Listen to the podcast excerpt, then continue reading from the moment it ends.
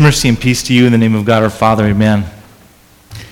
Now, if you can get past the music a little bit on that one, the words are pretty true, aren't they? We all go through struggles. We all through, go through these battles, and whether they be relational or financial or work wise or health wise, there's all stuff in our life that just makes it complicated, that makes it hard, that makes it overwhelming at times. And that's what I want to talk to you a little bit about today. I want to take a look at this question how can God help me defeat some of the giants in my life?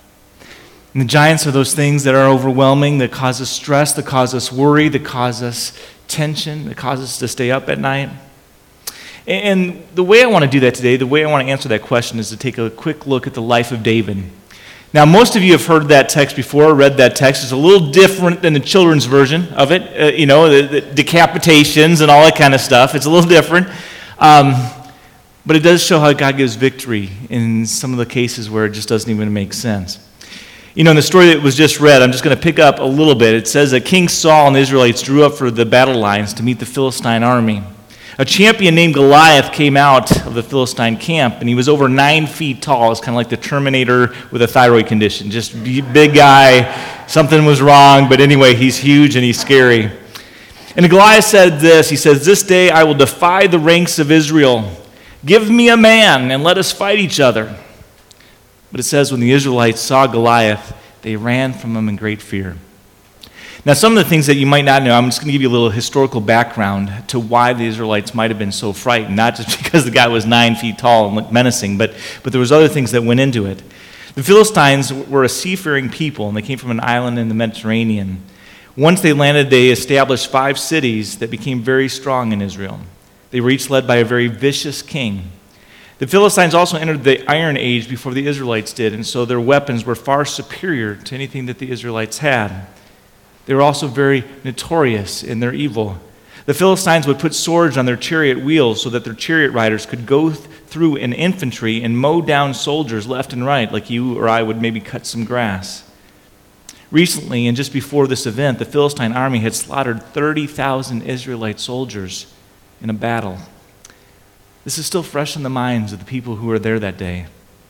They were greatly afraid of the Philistines. In fact, it was a testament to their courage and their trust in God that they were even there. And what the Philistines were doing that day was not that uncommon. Rather than putting their whole army at risk, they would just choose one of their champions and have them go out and taunt and mock the opposition to see if they dared to put one of their heroes forward. And then they would fight it out one on one. Everybody else would watch and cheer. And they each would represent their army. Whichever side won, the losing side would either retreat or they would surrender. And so our story picks up from there. David, this little ruddy kid, shepherd boy of a small flock, somehow gets the ear of the king. He had been talking smack, I guess, to everybody, and, and he got to the king, and so somehow they let him go talk to him.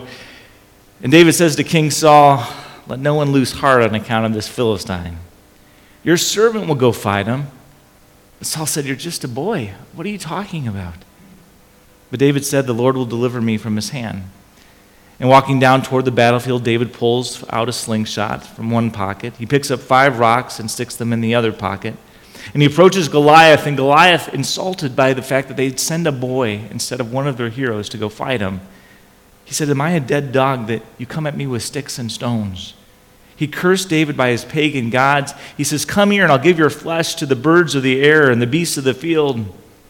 And David responds by saying this You come against me with spear and javelin and sword. And remember, the Philistines had entered the Iron Age a little bit earlier, right? They estimated that the head of Goliath's spear weighed as much as a bowling ball, that his armor that he was wearing weighed over 100 pounds. This guy was well equipped. He had lots and lots of experience. He was very dangerous. But David says, That's all you come to me with, you know? He says, But I, David said, I come against you in the name of the Lord Almighty. This day, just hear the confidence of this kid. This day the Lord will hand you over to me, and the whole world will know that there's a God in Israel. He's talking to this nine foot giant, heavily equipped, lots of experience. He goes against this nine foot giant and says, I'm going to win. which tended to enrage Goliath just a little bit more. So Goliath moved forward to attack him. David, though, didn't run the other way. He ran quickly to the battle line to meet him. David slung the stone, struck the Philistine on the forehead. It sank into his forehead, and he fell down, face down, onto the ground.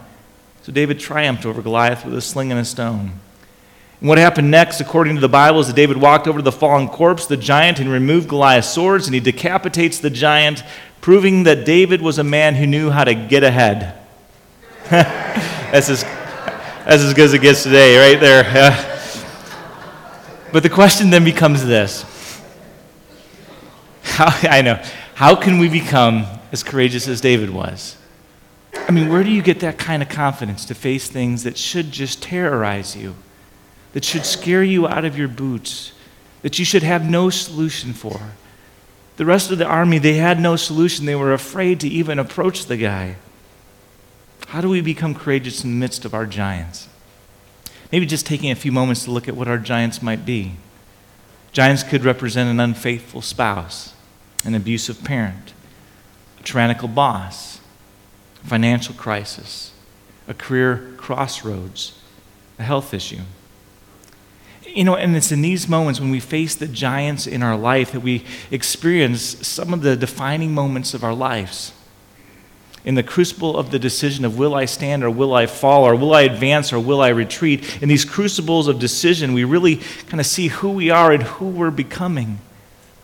And sometimes when we're in the midst of that, we like what we see, and man, sometimes we just don't. And we're embarrassed by it. And that adds to our indecision and it adds to our frustration and adds to this giant that's in front of us. So the question becomes how do we face these giants in our life? How do we slay the giants in our life? Well, God gives us three things in this story that I think can really help us. And one of the first things he gives us is just this, and you'll see this in David. Giant killers live with a perspective of preparation. That makes sense. In other words, David wouldn't have been ready to face Goliath just a few years earlier. He just wasn't ready. He had to be prepared for the task. The Bible talks, too, a little bit about his preparation. In 1 Samuel 17 15, it goes on to say this David went out to tend his father's flock in Bethlehem. So he was a shepherd. He was used to taking care of animals that didn't care that he was there oftentimes, right? But he was their protector, he was their provider, he was their leader. And being a shepherd is a pretty inauspicious beginning to be a giant killer. But to be fair, most giant killers don't start off as giant killers at the beginning. But learning the lessons in these lonely places during these quiet times, these private places, it prepared David for the battle that would be before him this day. Listen to David testifying about this preparation. David said to Saul, Your servant was feeding his father's sheep when a lion or bear came and took a lamb from the flock. I went out after him and, I attacked him and I rescued it from his mouth. And when he rose against me, I seized him by the beard and I struck him and I killed him your servant has killed both lion and bear. And this uncircumcised Philistine would be like one of them, since he has taunted the armies of the living God. The Lord who has delivered me from the paw of the lion and the paw of the bear, he too will deliver me from the hand of this Philistine. And let me ask you, how, how has God been preparing you for the battles that lie before you? I mean, just, I, I don't know about you, but being out in the field with a lion would scare me out of my mind, or, or a bear you take a sheep, I'd be like, okay, you just took one? Hey, you can go, have a good meal. You know, I'm, I'm going to go this way now with everybody else, you know. And yet he went after him. This little kid went, went after the bear and the lion. And then I could see that, you know, just seeing where he is, seeing if you could maybe rescue it, if it puts it down for a little bit, you know, maybe you could run really fast. And, but then he goes over there and, and he confronts the lion and the bear. Seems like a bad idea from all the movies I've seen, right? And then if the lion or the bear, they would rise against him, you grab him by his mane or by the beard. That seems like a really bad idea. And you can understand then when it comes to this battle, even though this guy was nine feet tall, he seemed less scary. His teeth were, le- were not as, you know, scary at all. You know, and his paws weren't quite as vicious. It was just the sword he had in his hand. You could see how that perspective would have given him a different way of looking at this Philistine than everybody else. And so let me ask you again have you been allowing God to prepare you, to teach you, to train you, so that you can be victorious over the big challenges that you face in life? Because clearly that's what made David effective, wasn't it? He somehow gained the courage and the strength to trust God in the little things, which I wouldn't call the bear lion little things, but in the little things of life and the little challenges all along the way. And that's what God calls of us to be faithful in the little tasks and the little challenges, in the places where nobody sees and nobody knows, and we pass all those small tests. Then God says, We're ready. We're ready for the bigger challenges of life. See, David and I think that surprises people, to be honest. D- David already had been disregarded by his brothers, he'd already been overlooked by his dad. He had only a handful of sheep that he was responsible over. At best estimate, David was a small time shepherd, and that's a pretty thankless job, right? Sheep don't applaud the shepherd when the shepherd saves their life, right? He just beat, I mean, he wanted to do the dance. He just beat the, the, the lion or the bear, but the sheep are like, okay, this is good, let's go now, you know? And, and there's just, there's a thanklessness to that. The sheep don't know how to stroke the, the, the, the ego of the shepherd when he does a good job or he does something particularly well for them. But David used these lonely places of life, the schoolroom, and God taught him his lessons well. So then, when I came to a time where David needed to step up, he could. When everybody else was terrorized to take any kind of step at all. You know, someone once said that all leaders are learners. I like that. Leaders are always in the student mode, learning as they go through life. And I think giant killers are the same thing. They're learners too. In fact, no one is more clearly destined to be a giant killer than the person that is hungry to learn from the hand of God. And, and David, you know, he could have wasted all those school years, right? He, could have lived his life as a shepherd in mediocrity. He could have said, when the bear came, bear come, David run the other way. I mean, he could have done that. Who would have known? But you are who you but who you are is measured by what you do when no one else but God is looking. So, so how are you doing in the small tests of life? B.H. Westcott once said this The great occasions do not make heroes or cowards, they simply unveil them in the eyes of men. The occasion doesn't make you, he said. The occasion just says, This is who you are. And so, silently or imperceptibly, as we wait or sleep, as we grow strong or as we grow weak, it usually is the way things are that at last some crisis comes and shows us what we've become. And it's usually in these crucibles, in these difficult times, in these difficult situations where God asks us to be patient, or God asks us to trust, or God asks us to do something, that we begin to see how much we truly do trust, how much we have learned during these times. But this is this perspective of preparation that David gives us. Giant killers, too, are a second thing. They see what can be and not what is. You know, someone told me just the other day about an elderly guy who had gotten to a place in his life where uh, he just needed to be in a retirement community. He was still in pretty good health, but it was just, I guess, the phase that it, things were, and he decided to move into one of these places. He needed to be in that kind of environment for a little extra support. And every day, he, his joy would be to get up, get shaved, put on his best clothes, and he would walk down to the recreation center, and there he would play checkers with his buddies. And he loved it. It was, it was, he just had a blast doing it every single day. Well, he was doing this one day when, when, when he had this odd sense. And have you ever been doing something and somehow you just know that someone's looking at you? You can just feel it. Somebody's looking at me. He had that sense. This guy was playing checkers and he feels that someone's looking at him and he looks up, and sure enough, an elderly woman across the room was staring at him. He does what most of us would do. He looks down and thinks, just out of courtesy, she would avert her gaze. But when he looked up, she's staring still right at him. no wavering, no nothing, just staring. So he looks down again and he's starting to get a little unsettled by this situation. Why in the world is this lady staring at me? He's trying to think of his next move, but he can't. He knows she's looking at him. He gets a little angry about it. He thinks to himself, I'm just going to stare the old broad down. His words, not mine, okay? And he looks at her and he stares and he stares and he stares. She doesn't even blink. He backs down. He looks down. He's really shook now. She didn't even blink the whole time I was looking at her. Then he thinks, I'm going to get up. I'm going to walk across this room and I'm going to tell her not to look at me anymore, not to stare at me anymore. And that's what he does. He gets up, he walks over to her, and he says, Ma'am, I've noticed that you've been staring at me. And she says, Yes, you look like my third husband and he softens. He says, I'm sorry, I, I, I, didn't know. He goes, How many times have you been married? She said, Twice.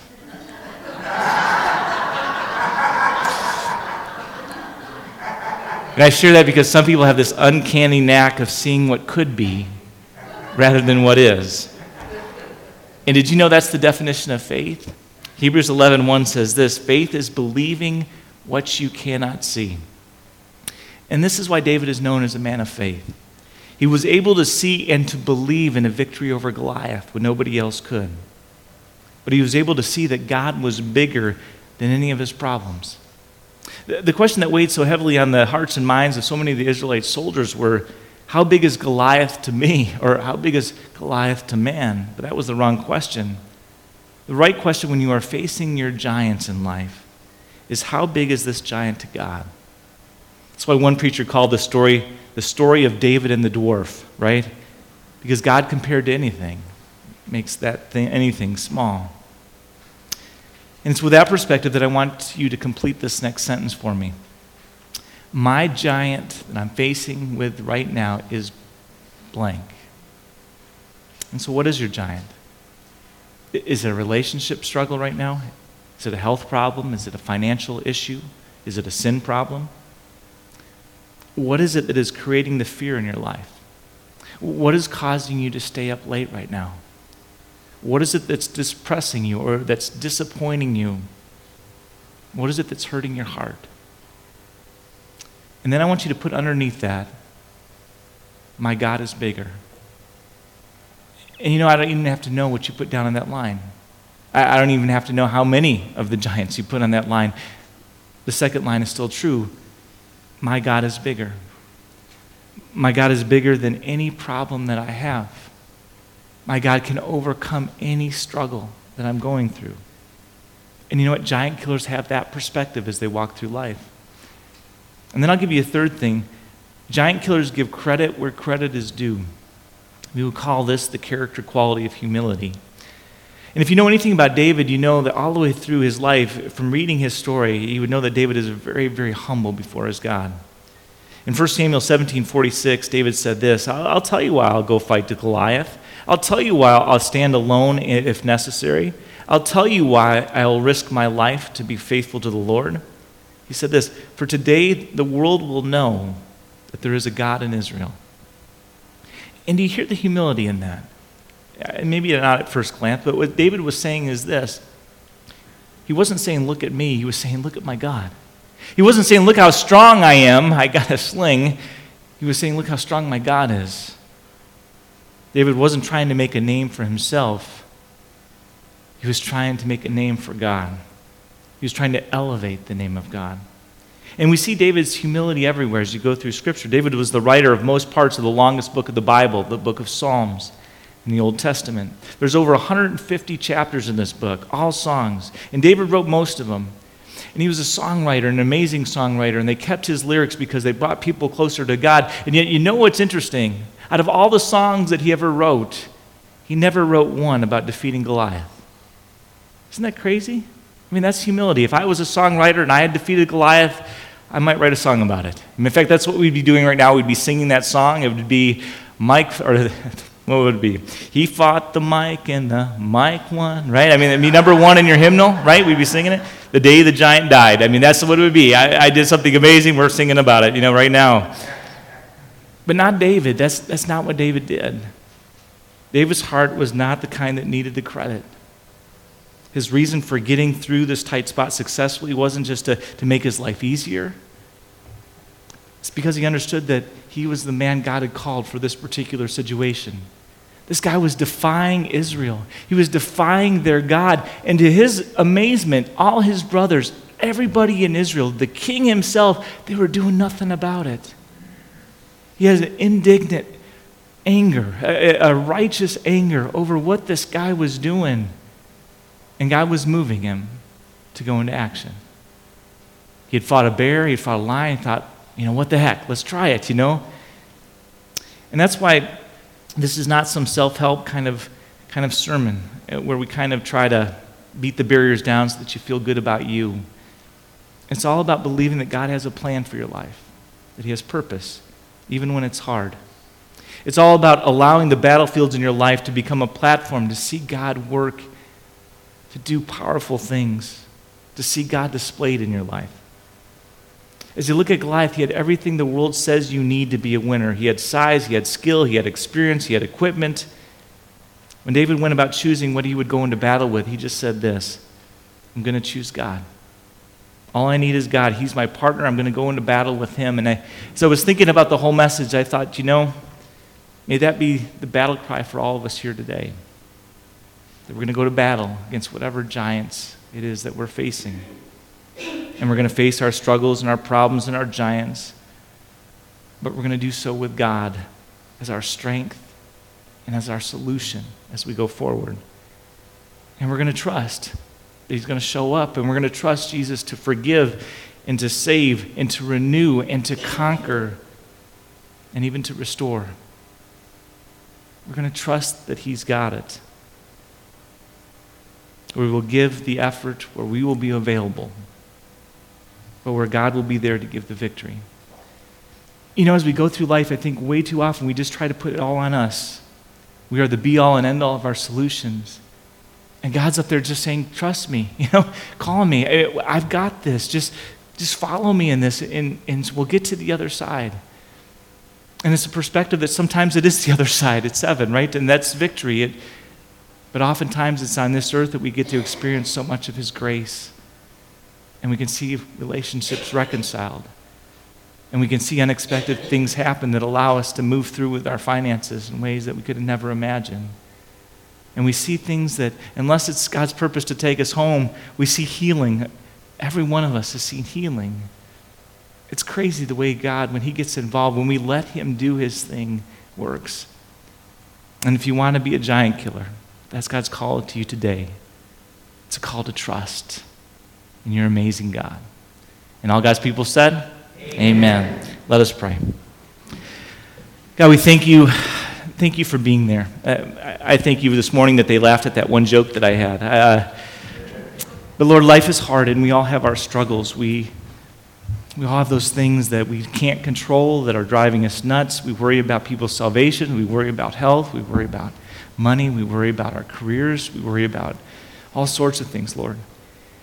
And Father, so many of them just don't work out according to plan. And so many of them we have sabotaged or done dumb things to hurt and and so, Father, not only do we need you to rescue us, to save us, we need you to forgive. And we pray that you would renew some of the things we broke, that you get us to the other side of some of the situations that we put ourselves in. And Father, for those things that have just come upon us, we pray, save us. Give us solutions. Give us answers. But Father, most of all, just get our gaze off of ourselves and put it anew on you as one who is able and as on one who cares. And pray this in the name of Jesus and all God's people said. Amen. Amen.